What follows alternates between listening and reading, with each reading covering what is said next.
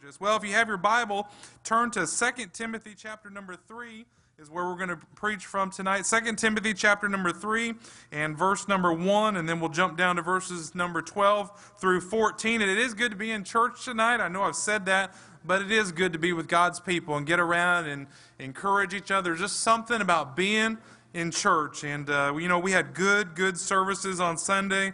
Uh, what a good time we had, both Sunday morning, the eight thirty service, Sunday morning at the ten o'clock, and was just encouraged about uh, living a life of dedication and, and shining for the Lord. And then Sunday night, just a good, good service with the, the testimonies.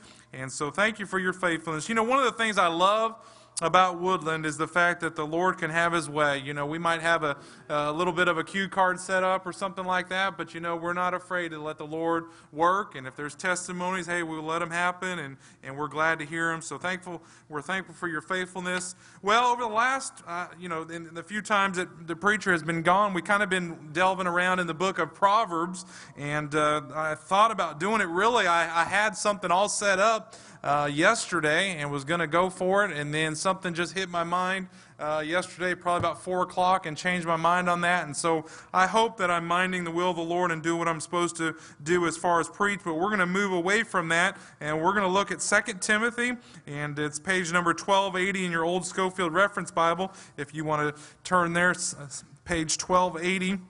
And so let me go ahead and read the scripture, and then we'll get right into the, the message tonight. The Bible says, in Second Timothy three, "This know also, that in the last days perilous times shall come."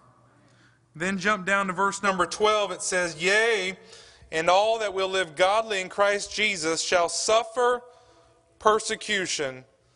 But evil men and seducers shall wax worse and worse, deceiving and being deceived.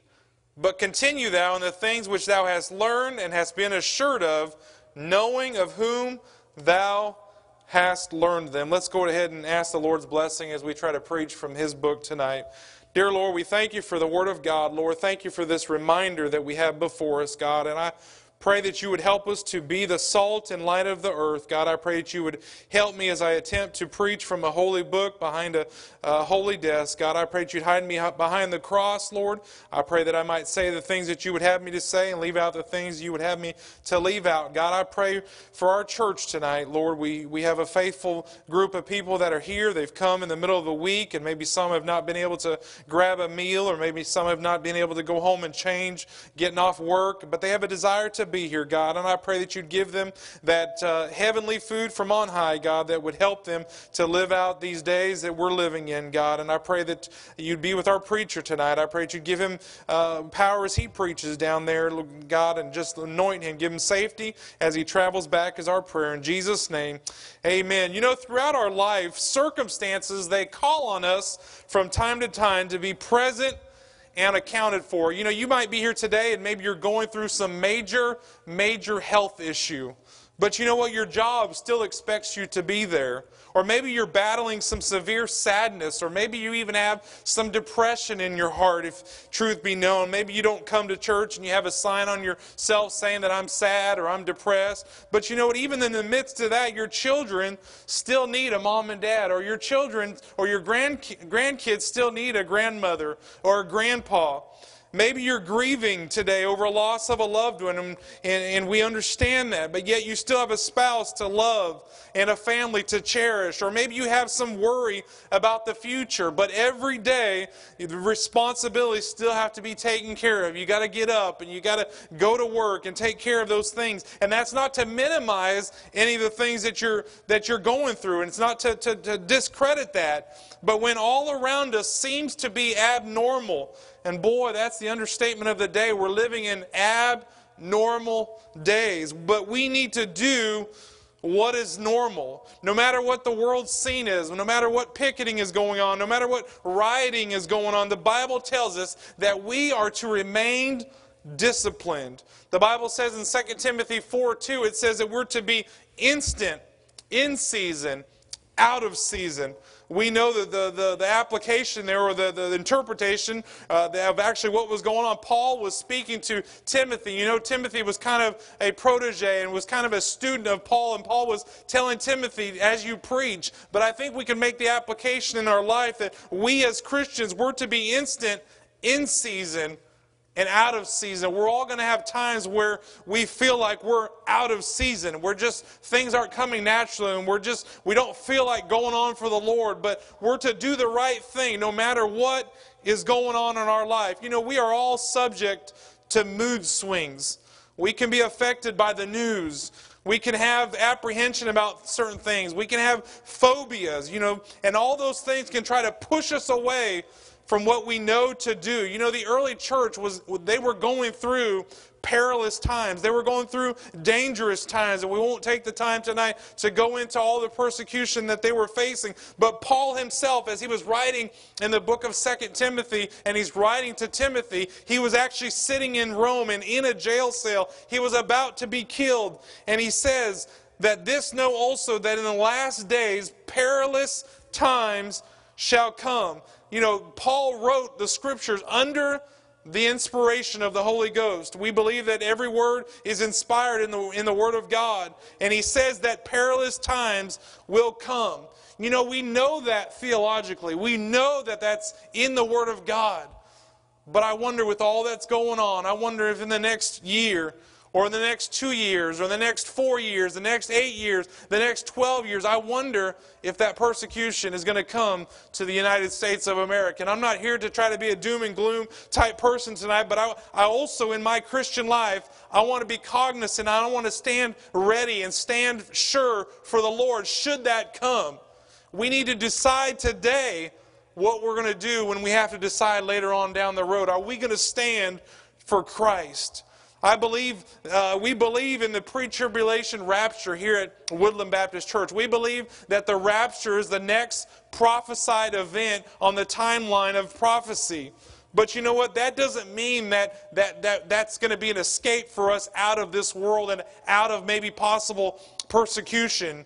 You know, there are many causes, and I believe in the freedom of speech tonight. But the, you know what? The number one cause around Woodland Baptist Church should be that of the Lord Jesus Christ. We are supposed to lift up high the bloodstained banner. You know, there might come a time when government might come down on the church and say that we have to do certain things. They might come down on us and say we have to hire a certain somebody with a certain lifestyle that maybe the Bible is not for. But you know, the number one cause around Woodland should be that of the Lord Jesus Christ. And if we intend to live for that cause, if we intend to stand for that cause, we need to be ready to take a stand.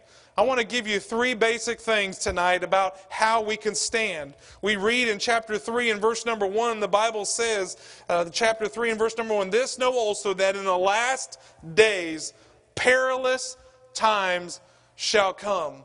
Boy, we're living in perilous times. That word perilous just simply means an unraveling. Things are just coming apart. They're falling apart. They're becoming unhinged.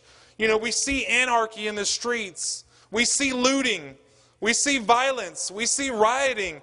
We see the destruction of monuments. We see the unraveling of our freedom. We see the unraveling of those that stand for the faith. We see the unraveling of our one nation under God. It seems like all this is coming apart. We see the unraveling of the traditional biblical definition of marriage. One man and one lady for life. We see that unraveling right before our eyes. We see the unraveling of the God-ordained genders. We see the unraveling of the sanctity of life and the specialty of life. We see the unraveling of capitalism right before our eyes. And we see socialism and Marxism trying to creep in to our, our country. We see the unraveling of our freedom to worship. You know, I don't know if you saw on the news, but just yesterday, Oregon had a vote, and they actually passed Oregon became the first state to decriminalize the possession of what they would call a small amount of street drugs. So now they have decriminalized people that have a small amount of cocaine and heroin and methamphetamine. Can you imagine the Portland riots, and then you add methamphetamines to it, and you add cocaine to it, and you add heroin to it? My, we see the unraveling. You might ask, well, what in the world is going on in twenty twenty? Why has this happened so? What do we do, or how do we get through this? Why would God allow this? And I believe that great Christians from time to time have doubt. You know, Peter doubted. Thomas doubted. John the Baptist doubted. Even as he was facing death, he was getting ready to have his life taken, and yet he doubted. You know, it's not a sin to doubt, but it is a sin to remain in that doubt. We have the answers right here in the Word of God. Look at, look at chapter three and verse number fourteen. It says, "But continue thou in the things which thou hast learned and hast been assured of, knowing of whom thou hast learned them." So the Bible here tells us that we are to continue.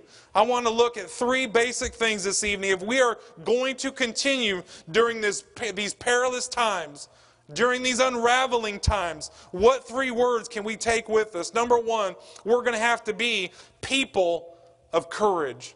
We're going to have to be people of courage in this day of difficulty. Look at verse number twelve. It says, "Yea, and all that will live godly in Christ Jesus shall suffer persecution." And look back at Second Timothy two and verse number one. Paul here again, he's speaking to Timothy. He says, "Thou therefore, my son," what's the next two words? He says, "Be strong."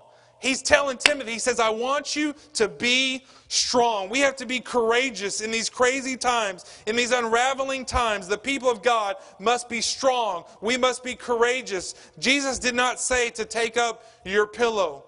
He said to take up your cross and follow me. He said, put your hand to the plow. You know, it sounds like the Christian life won't always be easy. In John sixteen and verse number thirty-three, it says, "These things have I spoken unto you, that in me ye might have peace." And then look what it says. It says, Jesus is speaking. He says, "In the world ye shall have tribulation, but be of good cheer. I have overcome the world." The, the Bible is telling us, hey, we might have tribulation, but he says, hey, be of good cheer. I have overcome the world. You know what it sounds like? Greater is he that is in me than he that is in the world. I think of that song, "Am I a Soldier of the Cross?" It's page number one thirty-two in our song book. And it says, it says this, "Am I a soldier of the cross, a follower of the Lamb? And shall I fear to own his cause, or blush to speak his name?" Verse number two, it says, "Must I be carried to the skies on flowery beds of ease?"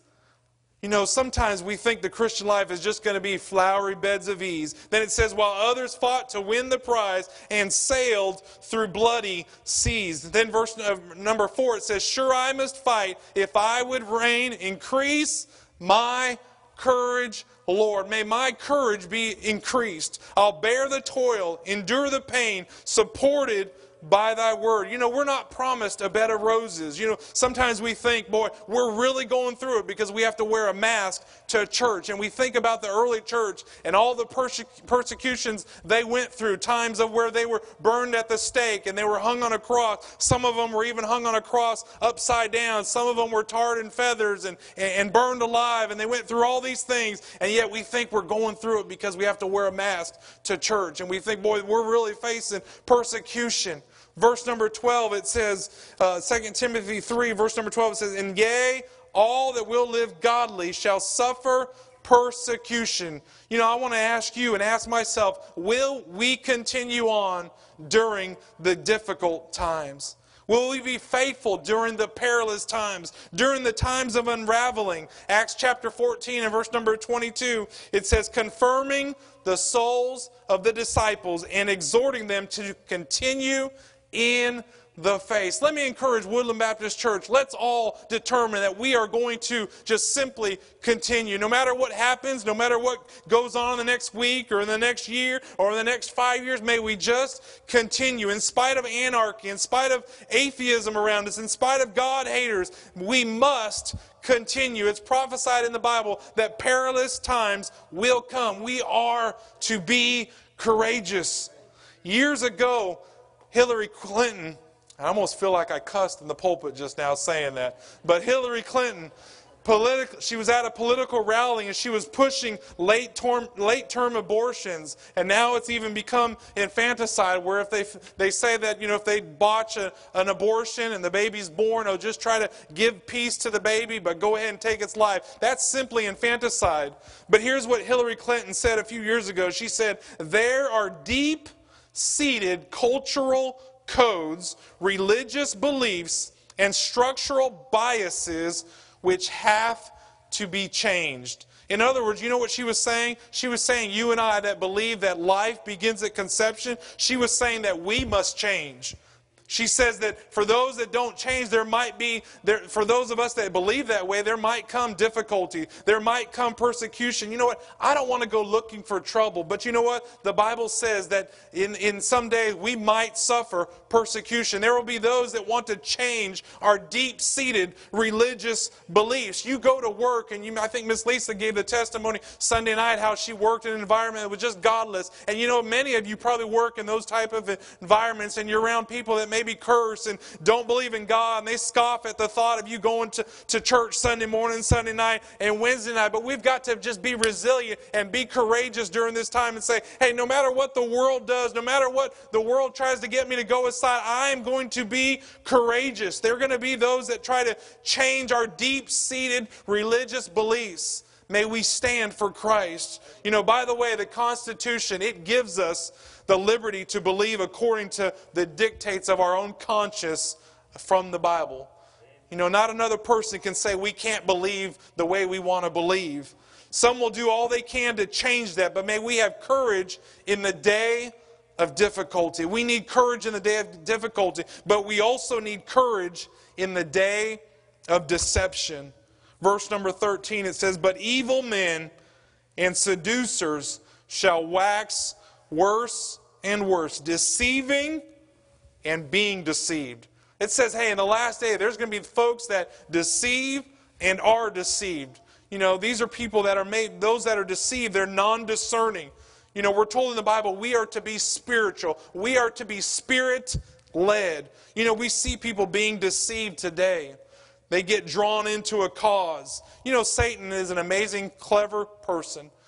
Entity, I should say. He doesn't announce he's going to trick us. He subtly brings the change. He subtly distorts something. He, he subtly comes along and says, hey, he's been doing that ever since the Garden of Eden. He came to Adam and Eve and said, yea, hath God said. He's been deceiving ever since then. six thousand years later, fast forward to today, he is still in the business of deceiving. You know, before you know it, the, even words have a different meaning. And in the culture which we live, before we know it, the culture is shifting. The culture is changing. They'll take a, a little cute phrase like Black Lives Matter, and all of a sudden, a all kinds of people go running to that cause, and then we look up and see on their website that they are to, they want to destroy the American family as we know it. They want to push their agenda, and before you know it, hundreds and thousands of people are running down the street with B L M, B L M signs, not realizing what they're getting sucked into.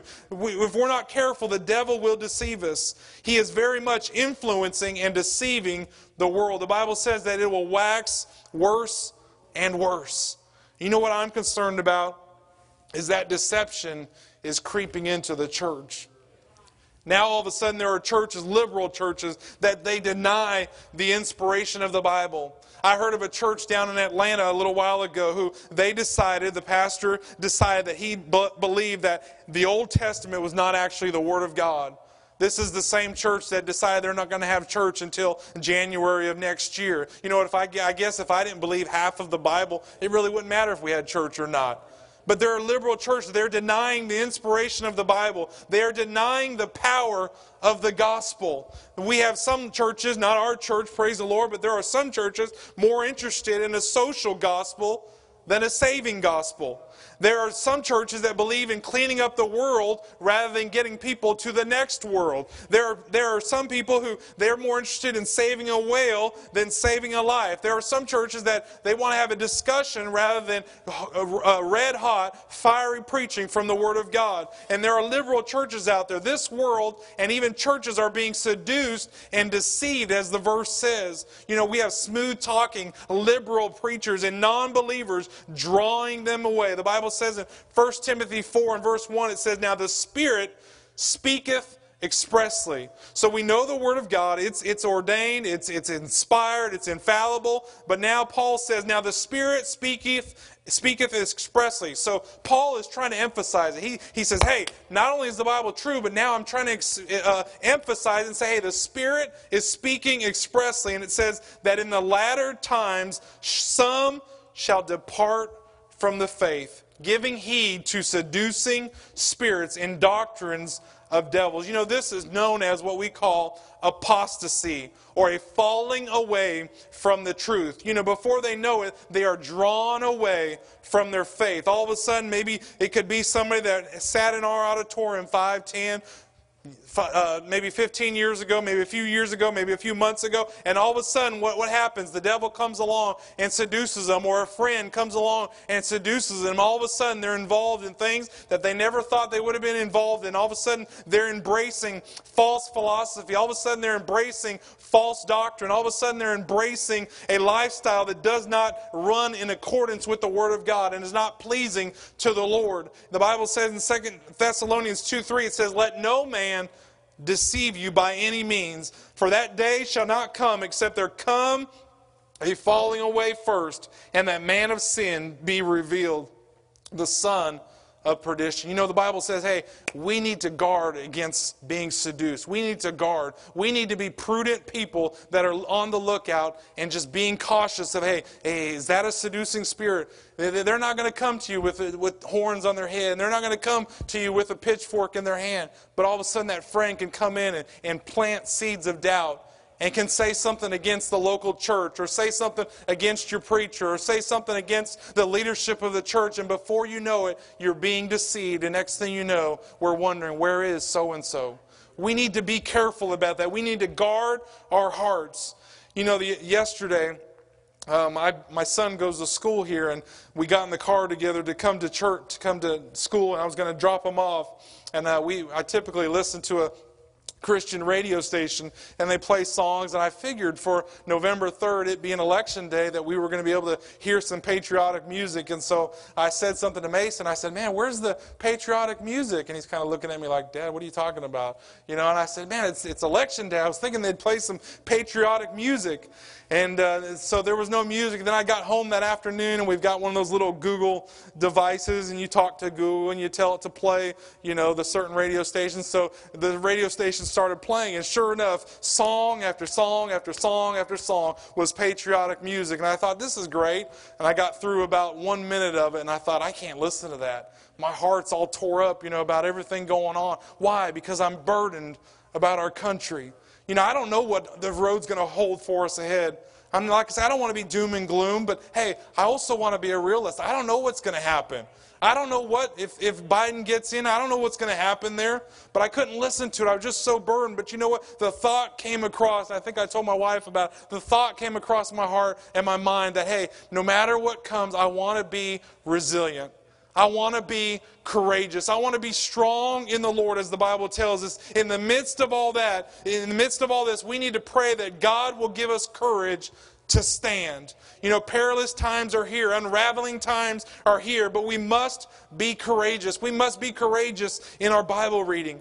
We must be courageous in our prayer life. We must be courageous with our giving. We must be courageous with our witness. Now's not the time to, to think to ourselves, oh boy, no one wants to talk to me uh, about salvation, you know, the COVID. They don't want me to get up close to them. And I'm not saying you have to, but we can still be a witness. We st- people still need to hear the gospel during this time. We need to be courageous with our church attendance. So not only should we continue on in courage, but number two, we should continue on in our convictions.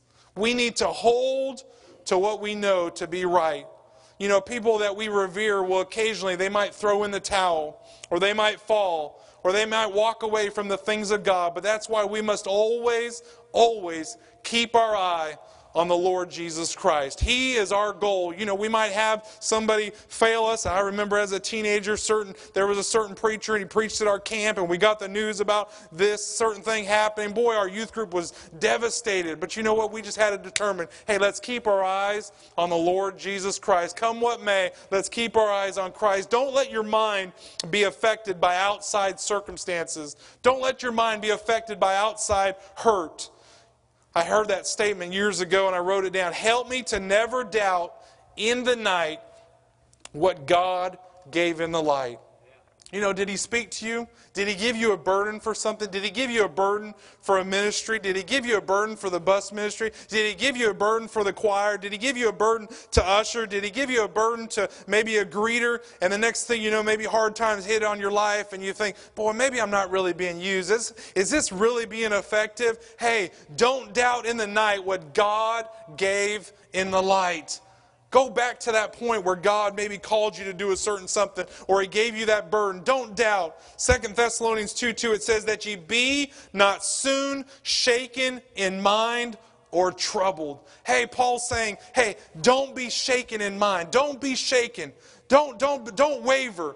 Don't be wondering, boy, boy, should I really be doing this? R. Kent Hughes, he's an author. He wrote this statement. He said, the modern church is lacking in its ability to remain uncontaminated by the Christian thinking and morality of contemporary culture. Let me repeat that again. It says, the modern church is lacking in its ability to remain uncontaminated by the Christian thinking and morality of contemporary culture. You know what that's saying?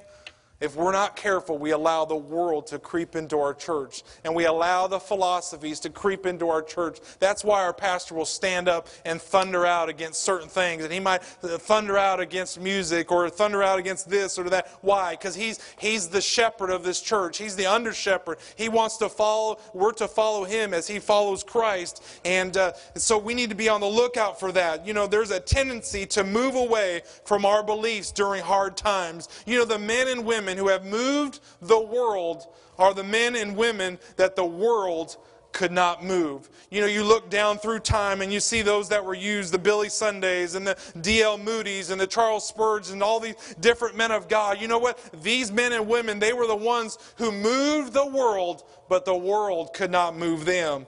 You know, there have been people who have stood with courageous convictions in the midst of perilous times. You know, at times we all would, we wouldn't mind just going and hiding under a rock and just throwing in the towel and living on an island to ourselves. But we must hunker down and stay faithful. We must stay true to our convictions. We must stay true to our convictions of doctrine. Look at verse number fourteen. It says, but continue thou in the things which thou hast learned and has been assured of. Hey, Paul's saying, hey, Timothy, I want you to continue. I want you to, to stay in those things which you have learned and has been assured of. No matter what's going on, continue on. You say, but Brother Mark, the sky is falling. The government this or the government that. Or you might say, but Brother Mark, my four oh one K is down. Or maybe my, my, my Roth I R As are down. The stock, stock market's down. Or COVID nineteen cases are up. Or my son has this. Or the doctor gave me this report. The Bible says in verse fourteen, but continue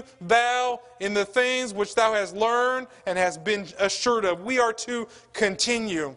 You know, I learned some things when I was a young boy in, in a youth group. I'm glad that I learned things like the fact that I was a sinner and I needed Christ and that others need Christ also. I'm glad that I learned to not forsake the assembling of ourselves together. I'm glad that I learned that I'm to be in church Sunday morning, Sunday night, and Wednesday night. Just be here anytime the doors are open. I'm glad that I learned that if I were to offend another brother, I'm to go to them and ask for forgiveness and I'm to walk in the Spirit. But hey, let's not ditch those things. Let's not put those aside. Let's just continue. You know, it's a trick of the devil to get us to not continue, to get us to move away from being faithful. He'll use difficult times. He'll use the media in our life. He'll use the news in our life to just, just get us discouraged and get us under the juniper tree and get us down and get us out and get us doubting and questioning. Hey, are what we're doing is really effective? I want to encourage all of us here at Woodland Baptist Church. Let's continue. We need to continue in our convictions of doctrine. We need to continue in our convictions of discipleship, of just simply following Christ and leading others to Christ. Some might say, you know, I've heard this said before, well, I don't follow any man. And that sounds so spiritual. But you know what? The Bible says that we are to follow Christ. And the fact of the matter of God uses human instruments. You know, the Apostle Paul said on three different occasions, he said, follow me as I follow Christ. There's nothing wrong with following after somebody, a godly example, maybe a, a godly pastor or a godly pastor's wife or a godly deacon or a godly deacon's wife. There's nothing wrong with that. Some of you have maybe had Christian parents, or maybe you had a youth leader, or maybe who has fallen away. But you know what? What they taught you is still true. What they taught you is still true. That's the test of your faith. The Bible says in Second Timothy one, in verse number five, it says, when I call to remembrance the unfeigned faith that is in thee, which dwelt first in thy grandmother Lois and thy mother Eunice, and I am persuaded that the, and I am persuaded that in thee also. Paul's saying, hey, I saw it in your grandmother, I saw it in your mother, and now I'm seeing it in you. That's what we're to do. We're to just pass it down to the next generation. Let's pass it on to our children. Let's pass it on to our grandkids. Let's pass it on to those around us. Let's pass it on to those that might visit here in our church and maybe get saved and follow the Lord in believers' baptism. Let's just stay, stay in our convictions of discipleship. So number one, we are to continue with our courage. We're to continue with our convictions. And then lastly, we must maintain confidence in God's Word. We must maintain confidence in God's Word. Look what it says in verse number fifteen. It says, and that from a child thou hast known the holy Scriptures, which are able to make thee wise unto salvation through faith which is in Christ Jesus. You know, God's Word is a rock that never, ever changes. You know, times might change, society might change, but this book will never change. The principles never change. What it teaches us about male and female never changes. What it teaches us about abortion never changes. What it teaches us about being faithful to the house of God never changes. The Bible says in Second Peter one and verse twenty-one, for the prophecy, meaning the, the word of God, came not in old time by the will of man, but holy men of God spake as they were moved by the Holy Ghost. You know, this is not man's book. This is God's book. We're to follow the Word of God. The Bible says that people, the, the men, the the the, fifty, the the forty different authors that wrote the book over a span of fifteen hundred years, they wrote as God spoke to them. And we believe this is the Word of God. We don't believe just the New Testament. We don't believe just the Old Testament. We believe all of it, all sixty-six books. This is not man's book. It's God's book. Hebrews four and verse number twelve, it says, for the Word of God is quick. That means it's alive and powerful and sharper than any two-edged sword, piercing even to the dividing asunder of soul and spirit and of the joints and marrow, and it is a discerner of the thoughts and intents of the heart. You know, there's just something about getting under the sound of the Word of God. I know I'm preaching to the choir tonight. You're the Wednesday night crowd that's here. But there's just something about being under the sound of the preaching of the Word of God. It says the Word of God is quick and powerful and sharper than any two-edged sword. You know what this Bible does? It does surgery on your heart. It does surgery on my life. It, it might go, come in and it might see a little bit of cancer, and it, the Word of God can go in and do a work and get that cancer out. You know, maybe sometimes we'll come into a service and maybe there's something wrong between us and our Lord, and the, the pastor will get up and preach and thunder out the Word of God, and we hit the altar and we make things right. Why? Because the Word of God is quick and powerful and sharper than any two-edged sword. I want to encourage you, just keep coming. During these perilous times, during these difficult times, just keep on coming. Maybe you're here listening over the internet, and, and maybe you're not able to come. I want to encourage you, just keep on watching. You know what? Uh, you take any servant of God, you take any Christian, and if they were to get away from preaching from the Word of God for even four or six months, I guarantee you there's a great, great chance that you will lose confidence in the Word of God. If you get away from it, you're likely to lose confidence. All of a sudden you think, well, maybe church isn't so important. You know, the Word of God and preaching, it's more powerful than counseling. And I'm not, I'm not minimizing counseling. But the preaching of the Word of God is more important than politics. The preaching of the Word of God is more important than having a discussion. But we must have a revival of the obedience to the Word of God. We must have a confidence in the Word of God. There have been difficult times for Christians in the past. First century church, boy, they went through persecution. They went through martyrdom. And you, you look through time from zero A D all the way up to two thousand now. There's been different times of persecution, much more than what we might face or have faced or are facing. But you know what? Through it, through it all, God raises up strong leaders. God raises up strong Christians. You know what? They throughout the Dark Ages, they tried to stamp out the gospel and they tried to move it aside. But you know what? God rose up leaders. God rose up different men like John Huss and, and different men that would preach. And some of them were even thrown into the river and persecuted and ended up losing their life. But God will always raise up certain people and raise up Christians if we are just willing. You know what? I don't know what lies ahead in the next four, eight, twelve, twelve years, but you know what thing? One thing that I know, I do not want to be on the sideline watching it all happen. I want to be in the middle of it. I want to be in the middle of uh, being faithful to church and seeing folks saved and seeing folks baptized and seeing Woodland Baptist Church go on and do great things. I want to be in my place during the perilous times. I want to be in my place during the unraveling. I want to see lives change. I want to see miracles happen. You know, First Corinthians one eighteen, it says, "For the preaching of the cross is to them that perish foolishness." You know what? The world might think what we're doing is foolish. Unsaved friends might scorn, but it says, "But unto us which are saved, it is the power of God." You talk about somebody that probably felt foolish. Can you imagine Noah? Noah being told by God, God spoke to Noah and said, "Noah, it's going to rain. I want you to go up and I want you to spend," some people say one hundred twenty years, some people say seventy years, but whatever. It was a long time that Noah spent building the ark. Let's just say he, he spent seventy-five years building the ark. Can you imagine all those that would come around and say, "Noah, what are you doing? You're building an ark for what? Something, some moisture is going to fall out of the sky? It's going to be rain?"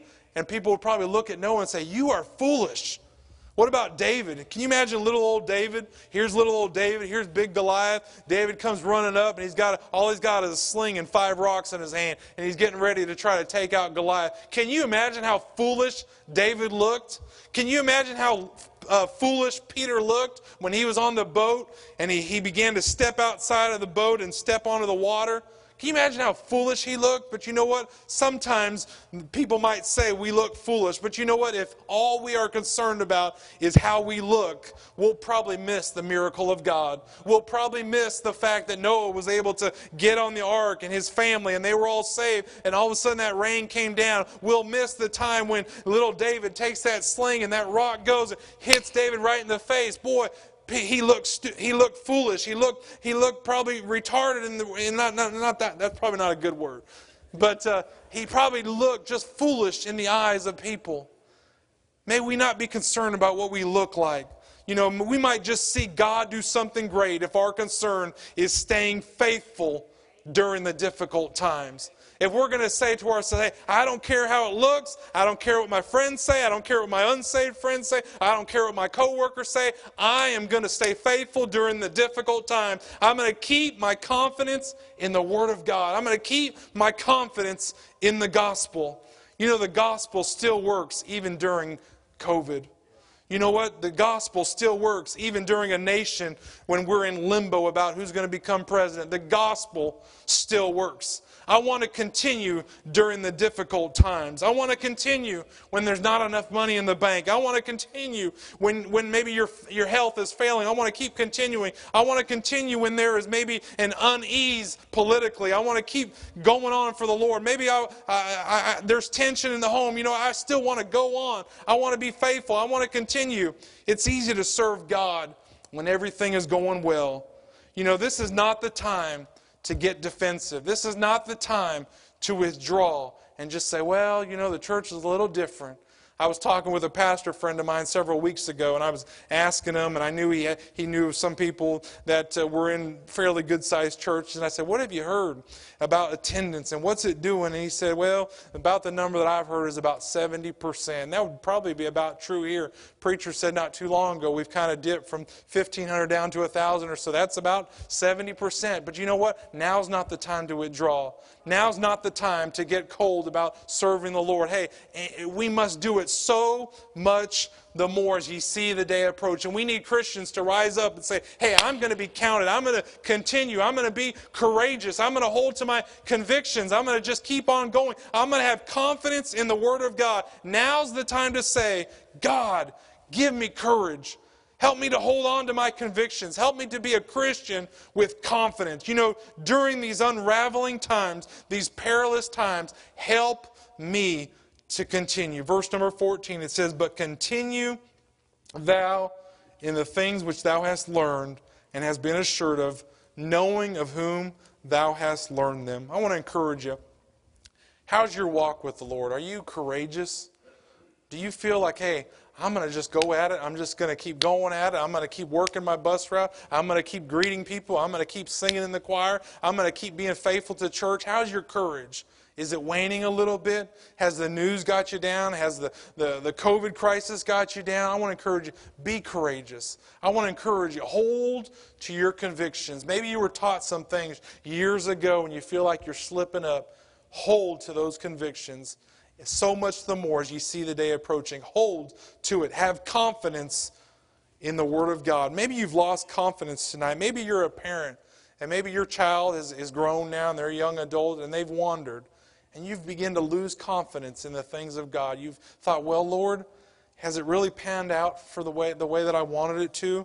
The Bible still says, hey, train up a child in the way he should go, and when he is old, he will not depart from it. As long as that child is still taking breath, there is still time for that child to come back to God. Let's not be weary in well-doing, for in due season we shall reap if we faint not. Now's not the time to faint. Now's not the time to withdraw. Now's not the time to let up. Let's have every head bowed and every eye closed. By way of invitations, it's eight oh four.